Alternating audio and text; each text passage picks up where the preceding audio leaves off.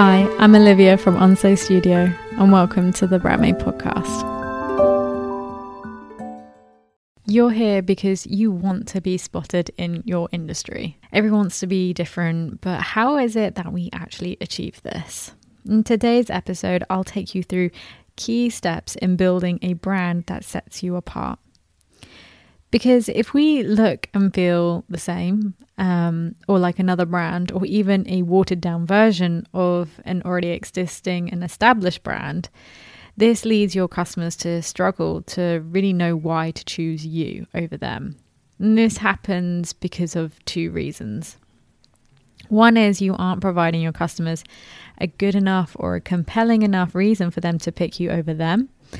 Um, and the same reason goes for if you are a diluted version of said brand, you'll also lead to more problems by you've kind of positioned yourself to be less so than them, and therefore more people are likely to perceive you as maybe a little less credible um, and as strong as them. So, really, they'll just struggle to really pick you because they'll just be like, well, this other brand is kind of like them, but they seem more credible. So they're more likely to choose them because at the end of the day, you're not providing them with a different or better reason to choose you. And I think we all need to actually remember that we are customers ourselves too. And so we know we're never going to want to gamble our money away um, and pick the riskier option. That's just not what we do in reality. In fact, we are just so much more likely to even pay a higher fee or more if that option, if a different option feels safer to us. And more likely, we become repeat customers with said brands because we have trusted them before and we haven't run into any issues. Therefore, we're more likely to keep going back to that safer option. I do understand how tempting it may feel to copy someone else's branding because they are seemingly doing better in that moment. But brands aren't supposed to be built overnight, and I know a brand isn't there to just make you look the part, it's there to help set you apart from the masses. So, how do we stop feeling or looking like a wallflower because, in all honesty, you deserve to have your hard work within your small business to be noticed, and I want to help you to do that today. So, I'm going to take you through an in depth key stage within my brand development process. I do this behind the scenes with my clients. So, firstly, you will need to know what exactly exists in your industry already. This does mean sitting down and researching who your competitors are. It I feel like maybe competitor research is something that we tend to put off because we don't want to be maybe confronted by how well and established other businesses are or how far ahead they are because they make we they kind of make us feel a bit behind or that we aren't good enough or and we usually fall into comparison pitfall but when it comes to carving out your own brand space in the small business world, you need to explore what's already out there in the landscape of it so that you know where you can be different or could be different. So, to find your competitors, I use a few simple techniques like going onto Instagram and typing a keyword that relates to your product or service because usually your competitors are using same or similar hashtags. You can do this process on any other social media platform. Pinterest could be a good one as well. Once I've scrolled through a few different accounts, I usually select um, six to seven, maybe, of them, and I draw in closer. I try to pick a good range of different um, businesses in the way that they've been branded and the um, model or structure. Obviously, they're still selling the same products or services, but I try to pick a good um, range that fit right with maybe what um, the client has already discussed, so what you're already thinking about. Um, usually, if you are doing this by yourself, maybe just pick a lot of the ones that um, you feel attracted and drawn to. Um, these are the ones you'll want to probably be similar to. Um, so that's a good indication that you may you should be maybe looking at these. Once I've got a at least six to seven or eight accounts, I'll open each business website and scan through, just basically digging a little deeper. This part is where you should really be taking notes um, that you can refer back to. You want to start evaluating um, closely to what they're doing. So I've actually given you quite a few bullet points now that I'll go through of the elements that you want to be looking at and evaluating. So, how they talk, so, what keywords do they like to use? Um, how are they referencing or identifying their customers or clients? For example, do they call them entrepreneurs or go getters, things like that? Then moving on to what do you feel when you look at their site or profile? Is it minimal? Is it feminine? Is it bold? Is it dynamic? What feelings are conjuring or evoking within you as you look at their branding? Uh, and also then looking at if there's a common theme and pattern. How have they positioned their messaging? Most brands have an about page and usually include their mission statements or brand story and purpose and things like that. So take note of what they're doing on that page as well. Also, for both products and service based businesses, what problem are they identifying on their sales page? How do you, um, or how could you better solve these problems with your services or products? And is there any other problems that they're not really discussing in your industry that you know is actually is a pain point for your customers? And then uh, moving on to just remember to identify what your competitors are doing well it's better to be in the know than not. Um, so find what their strengths are. It could definitely help you later. And also maybe keep thinking about what they're not doing so well as well. Um, that can always be a bit of a harder or trickier one to find. But also, if you see anything that you think you could do better, make a note of it. Then also, not just looking at the branding and the way they presented themselves, definitely look at their model and their structure of their business and how does it work? How could you do it differently? I've been using this example a lot if you've listened to a few other episodes.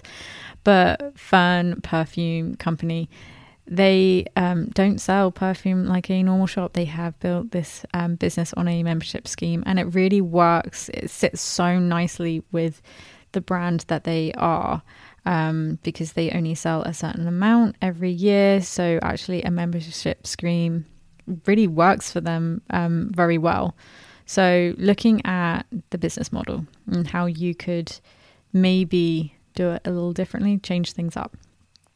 And then obviously making a few notes if anything comes up to how you could do things differently, always jot them down throughout this whole process.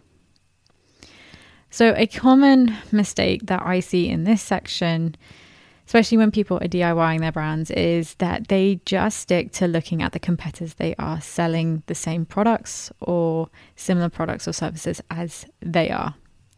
When in reality, there is a whole other group of competitors out there that you're really missing out on all this information. So, the businesses who are selling to your ideal people. These are still your competitors, and we can learn a lot from them too. You might not have already got your customer profile fleshed out yet, and that's something that you may need to get around to and then come back to it um, and evaluate businesses who are attracting those types of people as well and taking note what it is and going through that whole previous list I, I already went through for that. So once you've got to this stage, you should have quite a bit of information in front of you. And it's really good because you already know what's been done, what you could do better, or what could be done differently, hopefully, a little bit by now. Uh, it's not just about being different through visuals, that is also a common mistake. It really goes deeper than that, so keep that in mind. So, um, with this hefty load of information about your direct and indirect competitors, it's now time you pinpoint how you plan to be different from them. Our brains are hardwired to notice differences. So we really want to make it clear and easy for your ideal people to notice your differences. I like to refer back to at this point to um, the book, the Zag book, with um, written by Marty Neumeier, I think was his last name, and in it he provides a sentence to fill out, and that goes like this. So our brand is the only blank that blank.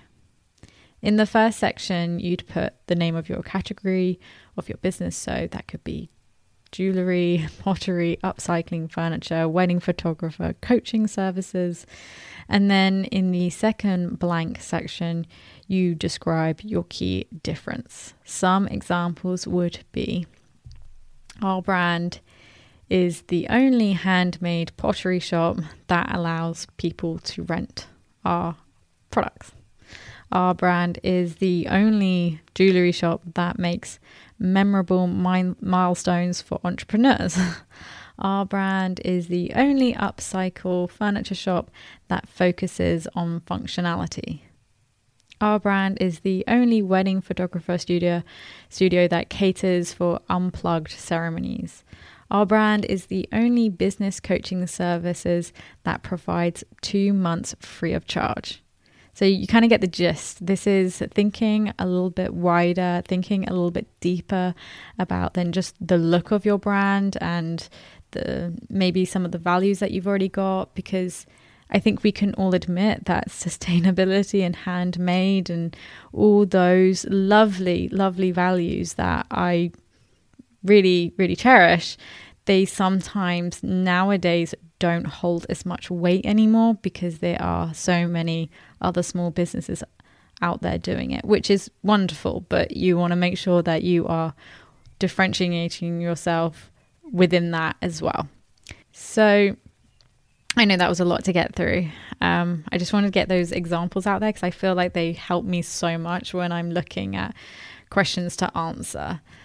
Uh, and if you still are feeling a little um, confused about how to find a difference for your brand, don't panic. I know that you probably have a lot of information in front of you and you can't really see the gaps yet. So, this is where you really need to brainstorm. Get your brainstorming cap on and let ideas flow. If you've done your competitor analysis and all you're sort of transfixed on is what is already out there, start off just writing out all those things down, then start to further think either the opposite of those things. Like if you've written affordable, you maybe need to start writing a column next to it. Um, so that says luxury, or if you've written beautiful, maybe think functional. I like to think of this whole sort of process is you're gathering quite a lot of information for what's already out there. So you can create this um, concrete landscape of what's been done. Then you are now trying to identify the things that are already done so you can take them away to then see the gaps in between and then you're narrowing down your focus and almost like you're niching down really i think one of the things we can get to is feeling nervous at this stage that we're going to leave somebody out and people aren't going to like us because we're taking such a strong stance this way or that way. And all I'd say to that is at the end of the day, if you are selling to everyone, you're selling to no one. So, actually, if this difference, if this um, differentiation within your brand and business feels right to you, go for it do it. Um, I think you'll be very surprised with the results and the feedback you'd get. Um, I know today was a lot of information, so I'm just going to quickly summarize again. To start off, it's just focusing on your competitors, understanding what they're doing, what they're not doing, and looking at um, your direct competitors, which are selling similar or the same products as you, and then your indirect competitors, which are attracting the same ideal people as you. Then looking into further the unique or different statement, how you are going to sort of get clear on it. Um, that will obviously include a lot of behind the scenes with that brainstorming um, exercise that I just told you about.